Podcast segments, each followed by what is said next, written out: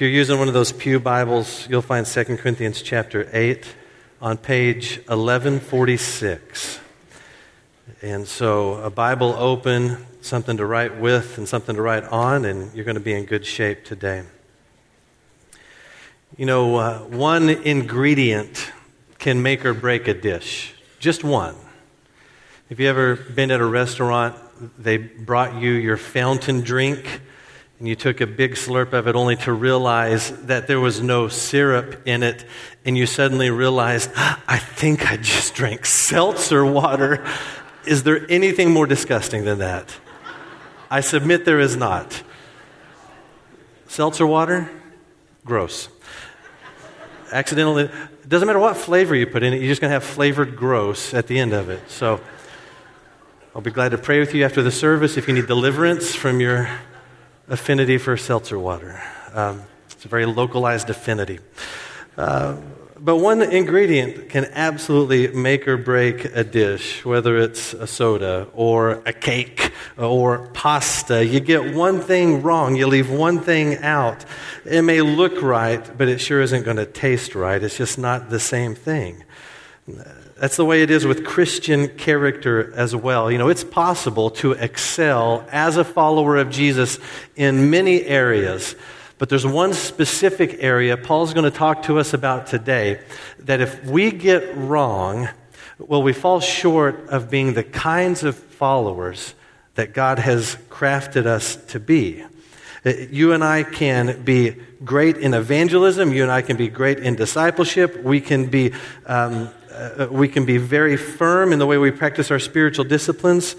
But if you and I, according to Paul, fail in the grace of giving, well, then we're just not quite the mature believers that the Lord wants us to be. And so we are in the middle of a very short sermon series. We started last week. We will conclude it next week. And the title of this series is The Generous Life. We're talking about what it looks like to be the kinds of givers, not just financially, but in every area of life, the kinds of givers that are motivated by God's grace, that are moved by the gospel, and given away to honor God and exalt Jesus Christ. Uh, while this topic may certainly be uncomfortable, Look, it's absolutely vital to our sanctification that we understand what's expected of us in relationship to our things as we follow Jesus Christ.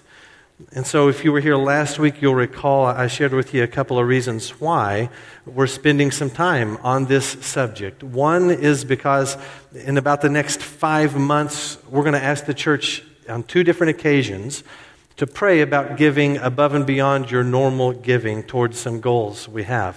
One in October is going to be giving to our missions budget, uh, the means by which we support our missionaries. The second is going to come in early 2018 when we begin to talk and pray uh, earnestly as a church about a capital campaign. And uh, we want to set our eyes on reducing or even eliminating our debt as the Lord gives us ability.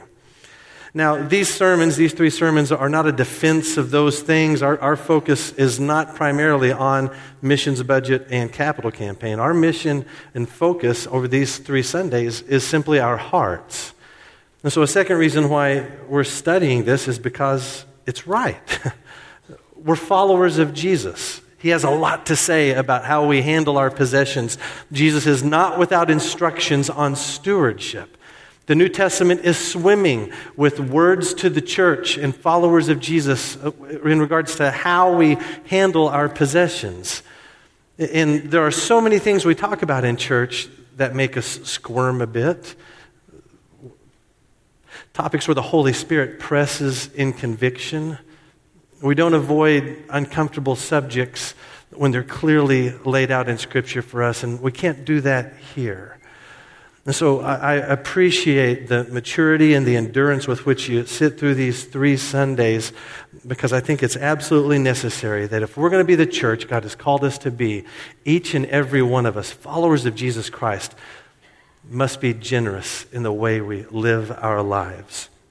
And so in 2 Corinthians chapter 8, Paul gives us a vivid example of what mature Christian giving looks like. Here's the setting since we're just parachuting into 2 Corinthians 8. Paul is the author of this letter, and it's a letter written to the church in the city of Corinth. And Paul is writing this letter from a region called Macedonia. Uh, Macedonia is, in the first century, it's what we would call northern Greece. It's close to, but not the same as modern day Macedonia. And there are several churches in first century Macedonia in cities like Philippi and Thessalonica and Berea. Paul most likely is writing this letter to Corinth from Philippi. And Paul has a tortured relationship with the Corinthian church. they're a hot mess, and I think they're a source of a lot of Paul's sleepless nights and personal struggles just because they're so messed up so often. Paul vacillates between taking them to the woodshed and then speaking his love and his affection for them.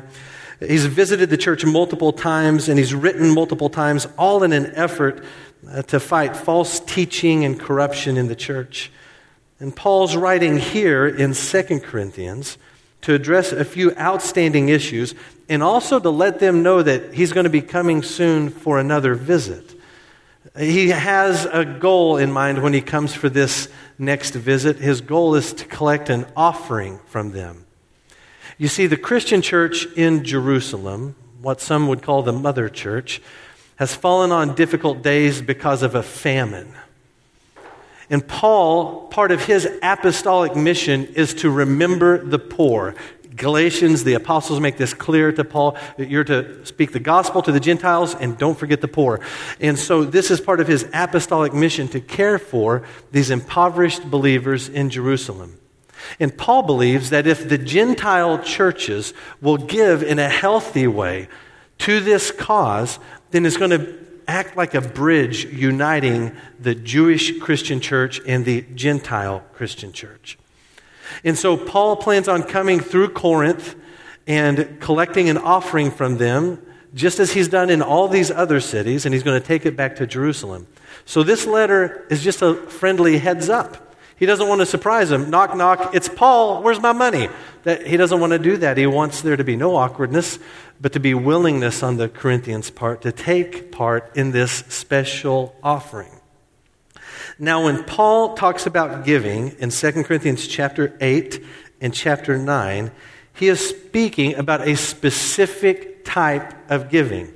And that type of giving is what you and I would call disaster relief. Right? Jerusalem it, people are starving.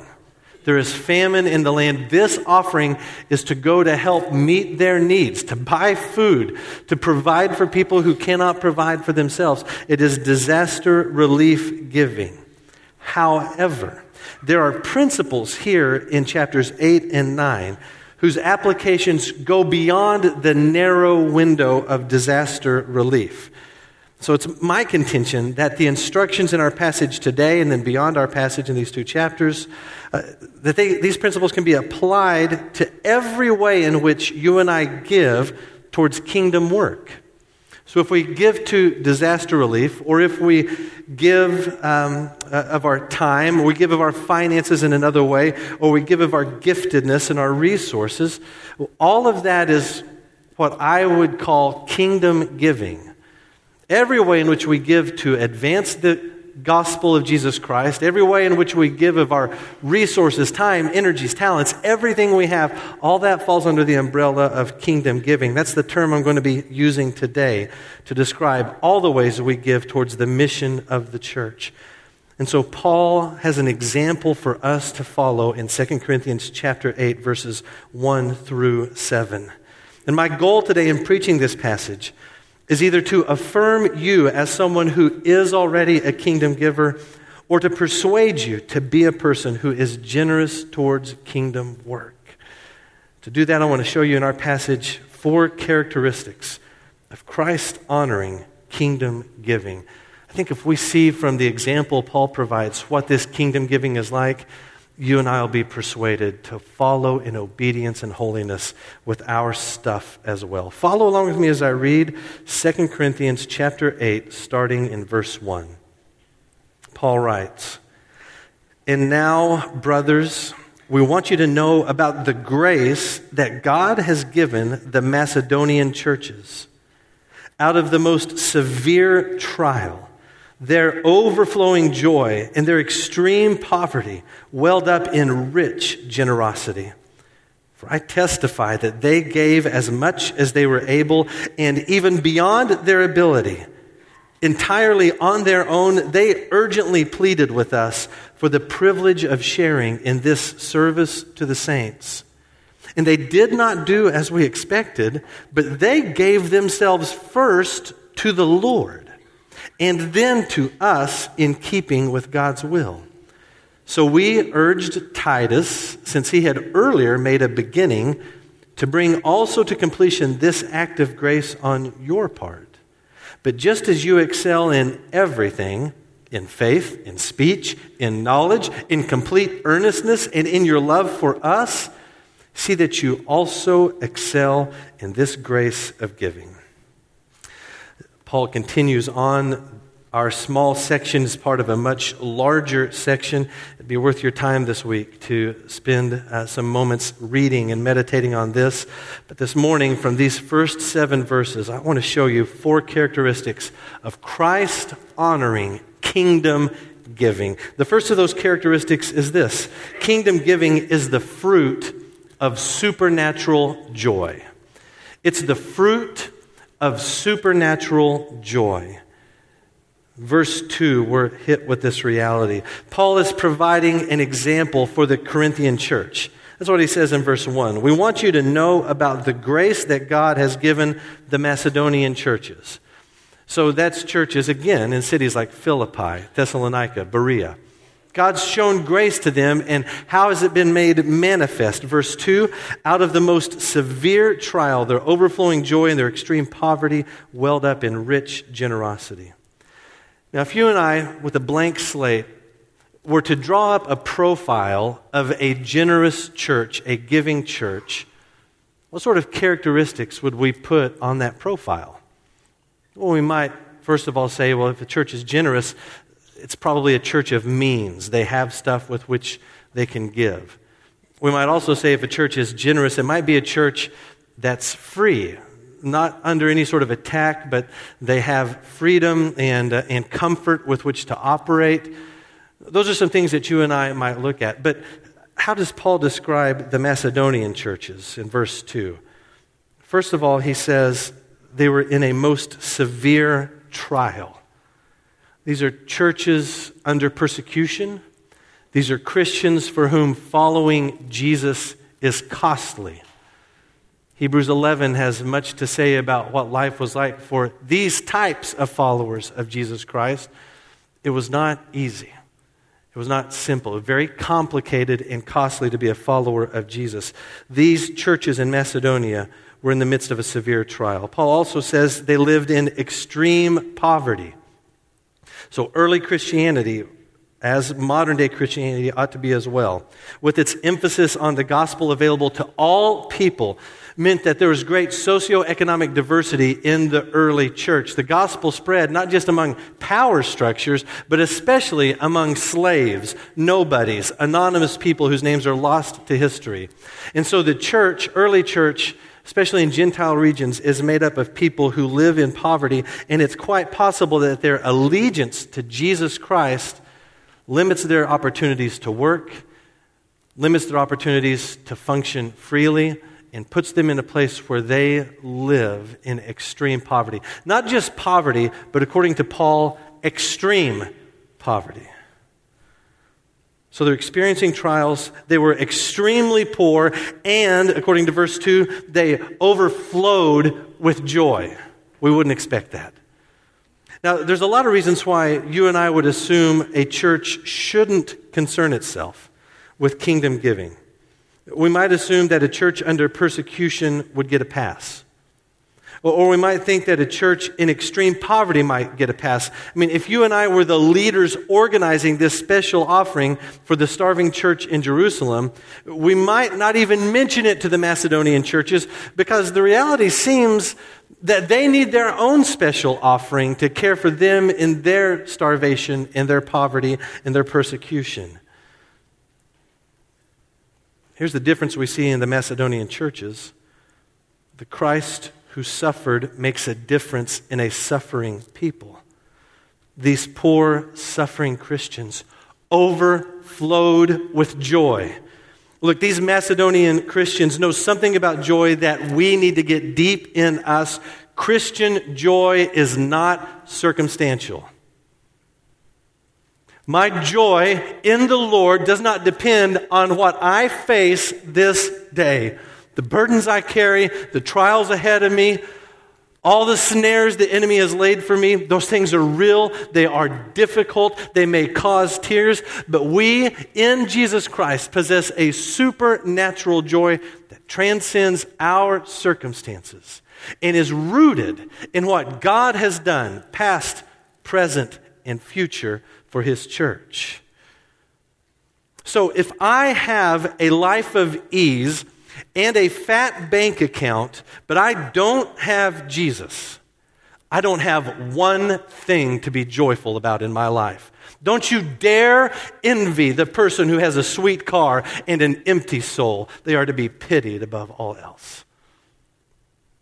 If I have nothing, if I don't know what I'm going to eat tonight, but I have Jesus Christ, brother and sister, I have everything in Him. I've got a reason to sing a song, a reason to rejoice, because I have a Savior in Him, one who will not fail me in any way.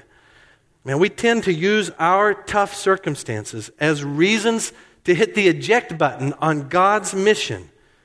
But the Macedonians show us a better way. So did a friend of mine, uh, a woman named Jenny Kufal.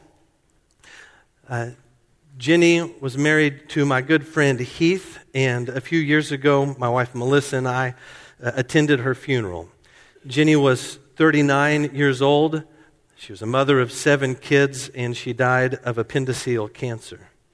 And her husband Heath spoke at her service, and he read a couple of Jenny's journal entries as she walked this road. In one of those journal entries, Jenny said that she saw her cancer as a gift from God.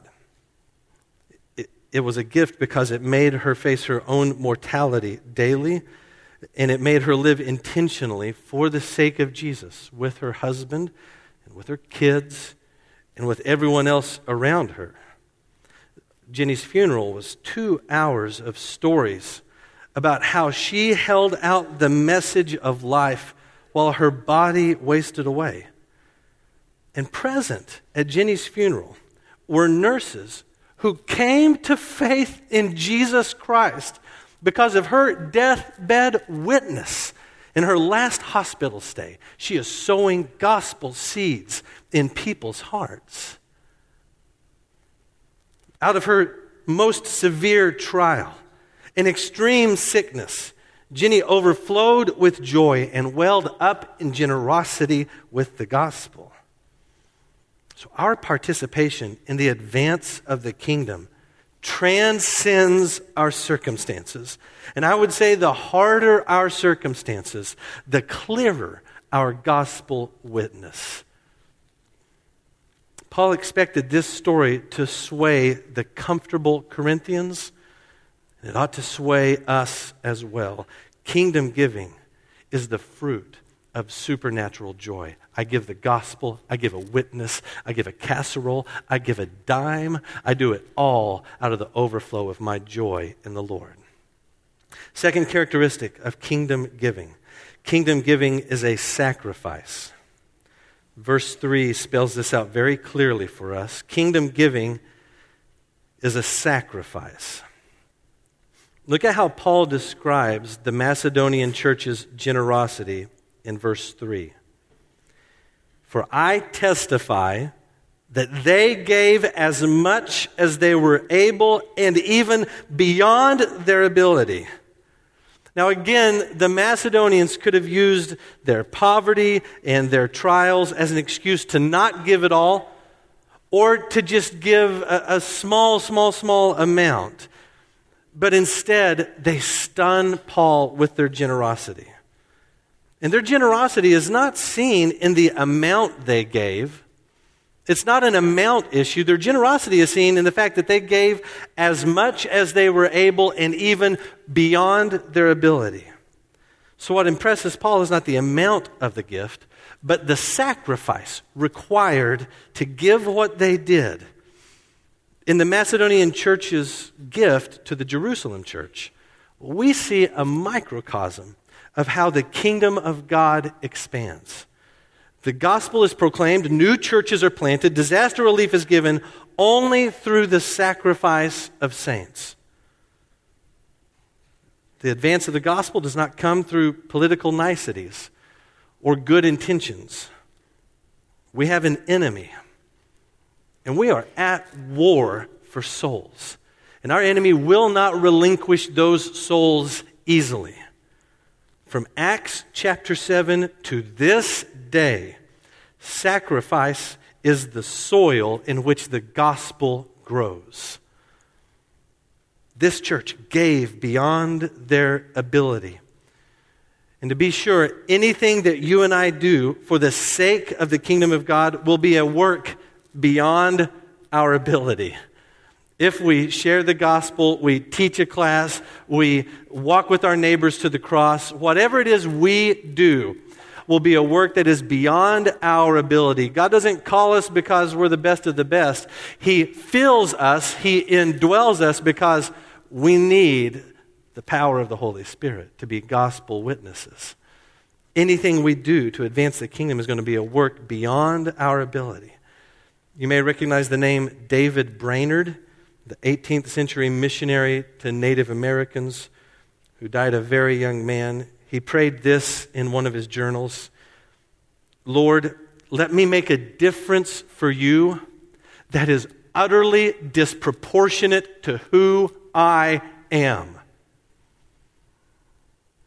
This church gave sacrificially, beyond their ability, in a way utterly disproportionate to who they were. They are afflicted and impoverished. They are to be pitied, and instead they stand boldly in the gospel of Jesus Christ.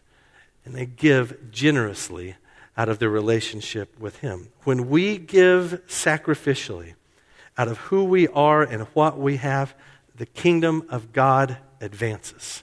That's how the gospel goes forth.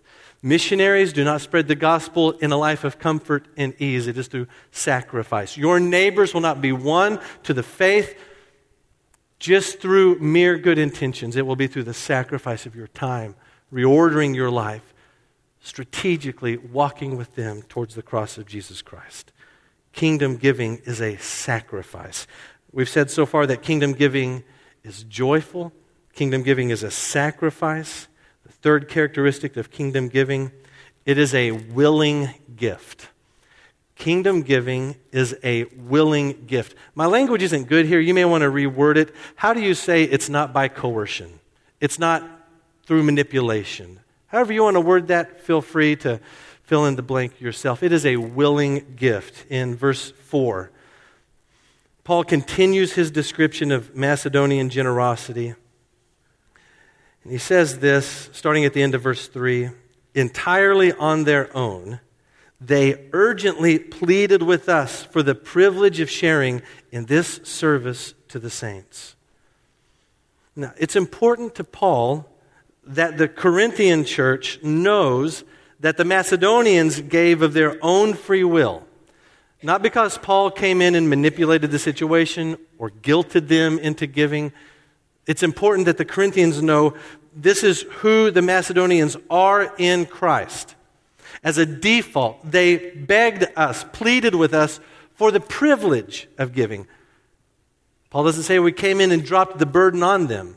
We didn't come in and say, well, maybe you're poor because you haven't given to this kingdom effort yet. They pleaded to give in this and to share in this service to the saints.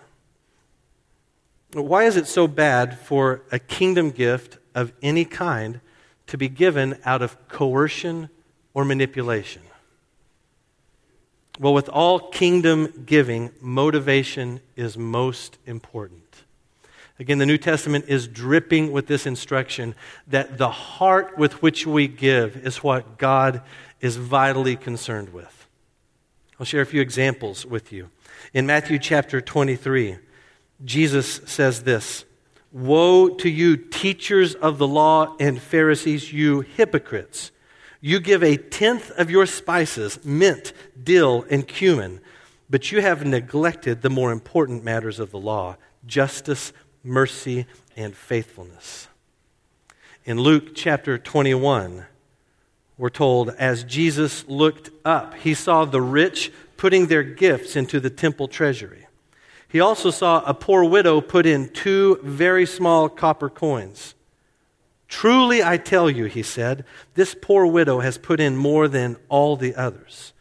All these people gave their gifts out of their wealth, but she, out of her poverty, put in all she had to live on. Paul, in his previous letter to the Corinthians, 1 Corinthians chapter 13, verse 3, if I give all I possess to the poor and give over my body to hardship that I may boast, but do not have love, I gain nothing. Motivation is so important. According to Jesus in Matthew 23, if I give, but I neglect justice, mercy, and faithfulness, I am a hypocrite. According to Jesus in Luke 21, if I give but with a prideful, arrogant heart, it's as if I have given nothing. And according to Paul in 1 Corinthians 13, if I give everything I have to the poor, but I don't have love, I've achieved nothing. Motivation matters in our giving. Now, wrong motivation in giving can sometimes be the fault of bad preaching, false theology, or just blatant coercion. I've sat under preaching before that used guilt and shame to manipulate church members into giving. That's, that's not what today is. Next week, we're going to take a broad look at what the Bible says about tithing. There'll be no coercion or manipulation on that day either. You have to walk with the Lord as, when it comes to the stewardship of your resources. There's a difference between the conviction of the Holy Spirit in a matter and a preacher who's worried about paying bills, manipulating a scene, or using threats to get you to do stuff. Praise God for the conviction of the Holy Spirit, not just when it comes to stewardship, but every area of our living that needs sanctification. It's bad when preachers have ripped apart the sheep through coercion and manipulation when it comes to this matter. It's an awful thing. But bad preaching also exists in the form of the prosperity gospel that lies to people and tells them that if you will give the televangelist your money, then God will multiply it back to you in the prosperity gospel, do, do you know what the goal is for the giver? The goal for the giver is wealth accumulation. The goal is not the glory of God or the advance of the kingdom. The liar with the microphone tells you if you give me your money, God will give you this much back.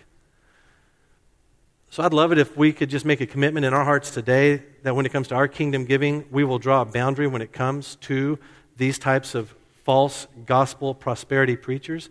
They speak lies. Every part of their ministry is built on lies. You have no business in your stewardship giving one dime to those types of liars.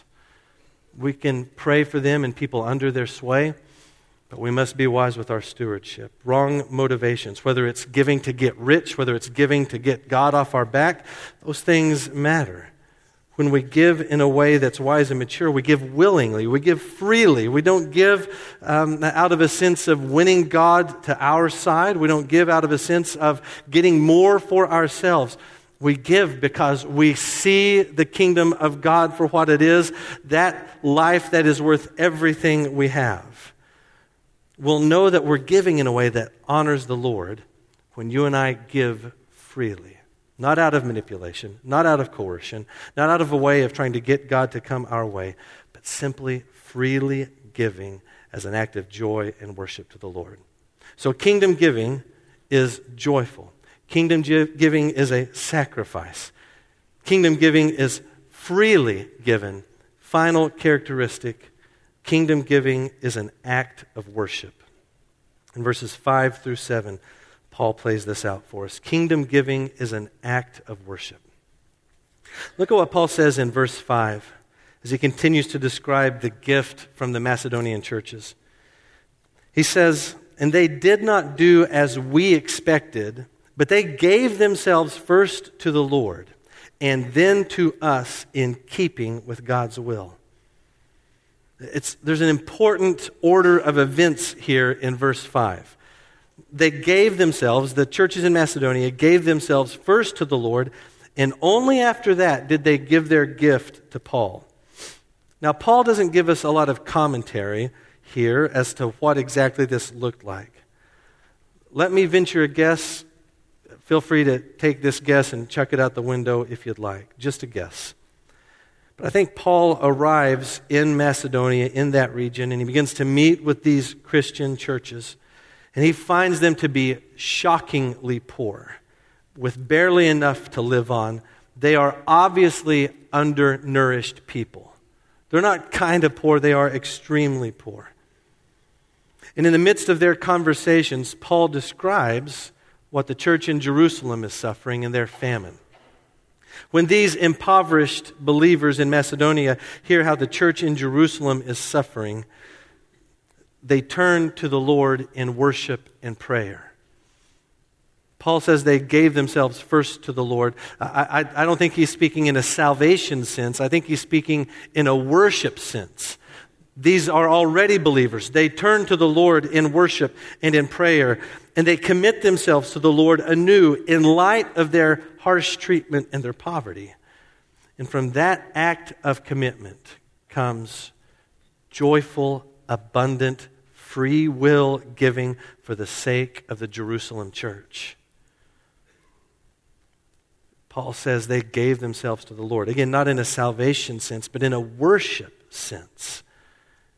It, it, this is an act of worship in response to the abundant grace God has shown these believers through Jesus Christ, his death and resurrection. The intention of Paul's instructions here for us is not that we would just buckle down and do it better, but that we would see the Lord. We would worship him and out of our experience of His grace, you and I would be people who give freely and abundantly towards the mission of the church. Christians give in a unique way because of our experience of God's grace. This is inescapable. We talked about it last week, and it's worth repeating again today. We give freely because we have received so much from our Savior. Here's how salvation works you and I are sinners, we are guilty as charged. Our sin has separated us from God. God the Son, Jesus Christ, gave himself in order to defeat sin and death that plagues us. Our sin requires a death payment. There's no way around that. Someone has to pay the price for my sin. And you can't pay the price for my sin because you've got sin of your own. And it wouldn't be hard for me to find people who are better than me. And, and, and, in this group, to find people that are better than me, guess what? Even those who are better than me have sin of their own.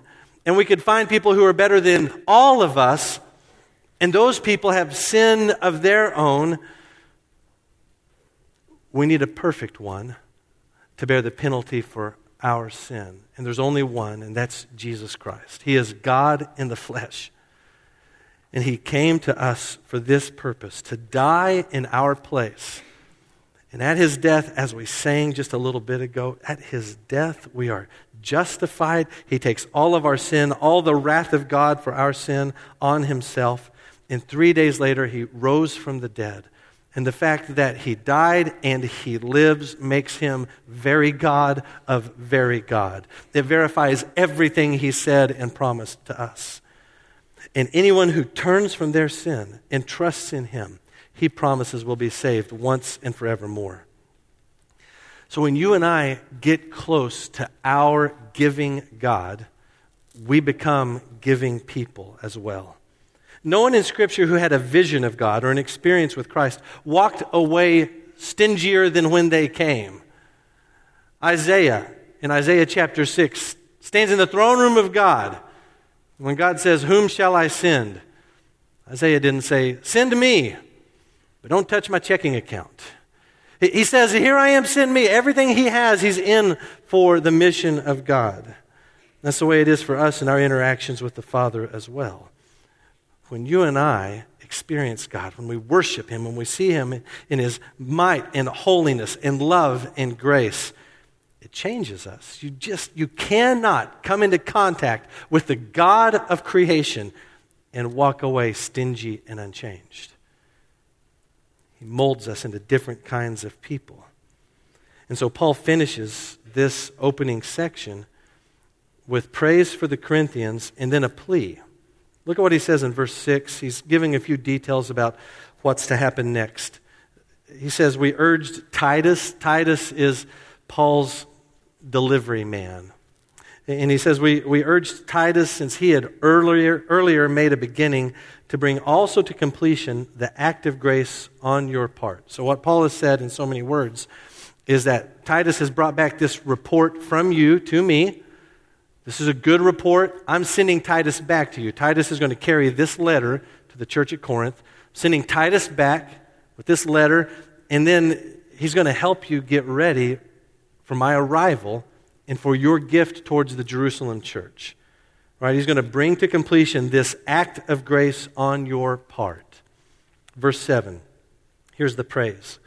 But just as you excel in everything, in faith, in speech, in knowledge, in complete earnestness, and in your love for us, see that you also excel in this grace of giving.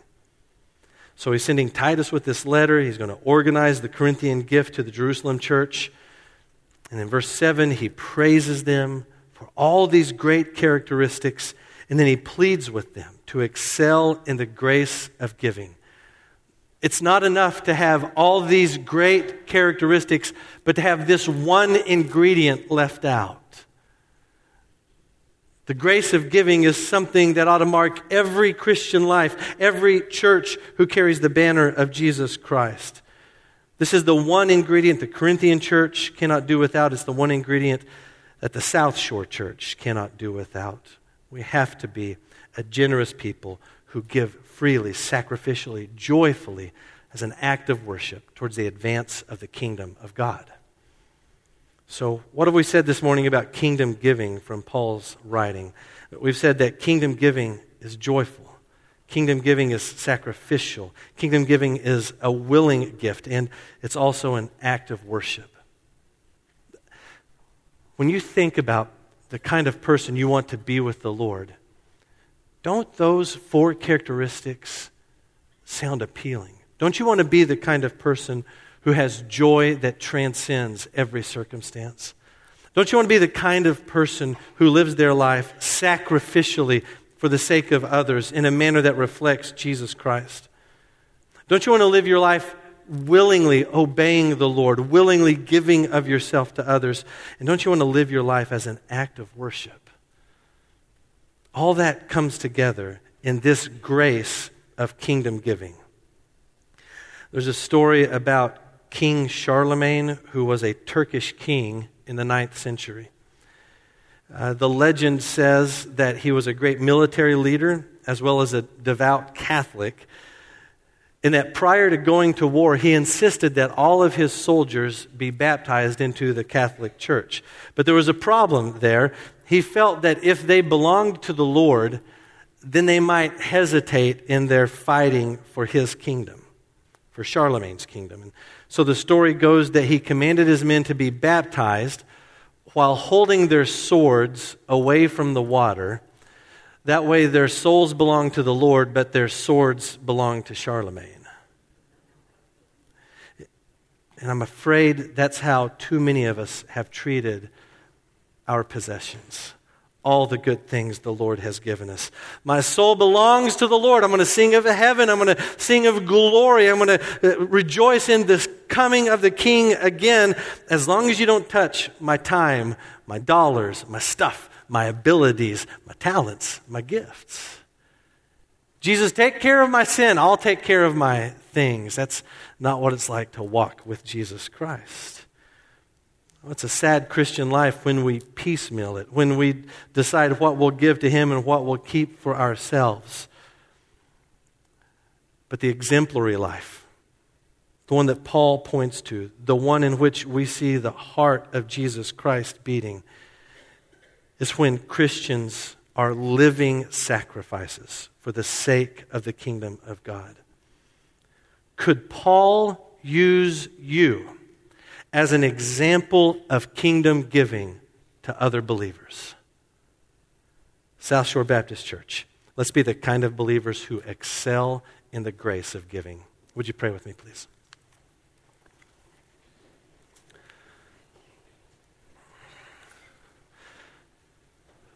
Father God,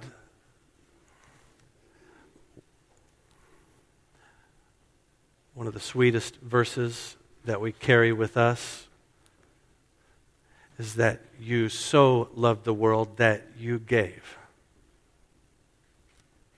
You gave your one and only Son so that whoever believes in him will not perish but have everlasting life. We praise you, our giving God, the God who laid down his life. We praise you, God the Son, who gave everything for our salvation. I'm grateful that you change us. When we walk with you and when we trust you, we go from worshiping the idols that are our little piles of money and possessions. And instead, we leverage these small things for kingdom purposes.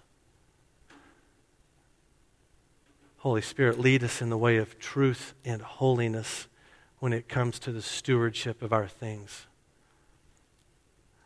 give us a reputation in this community and the communities around us as a giving church, not for the sake of our name, but so that your name would be honored and glorified, so that people would associate generosity with Jesus Christ as your word says it ought to be.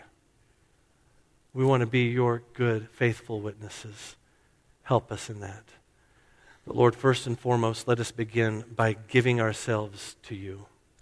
For those in here that are not your followers, Lord, I, pray that you would draw them close to this kind of authentic life a life of full surrender, a life that counts the cost, a life that lives for the sake of the kingdom, that is born again through faith.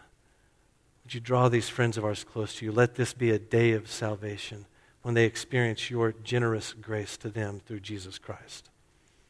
And for my brothers and sisters in the faith, Lord, let us be settled on this matter. That while we will, yes, be people of prayer and people of worship and people of the word and people with a witness, we will, like our Savior, be generous, sacrificial in all of our giving. Let us care about this deeply while we have left it as a peripheral matter. Bring it to the forefront for the sake of the gospel, for our sanctification in the glory of your name. Amen.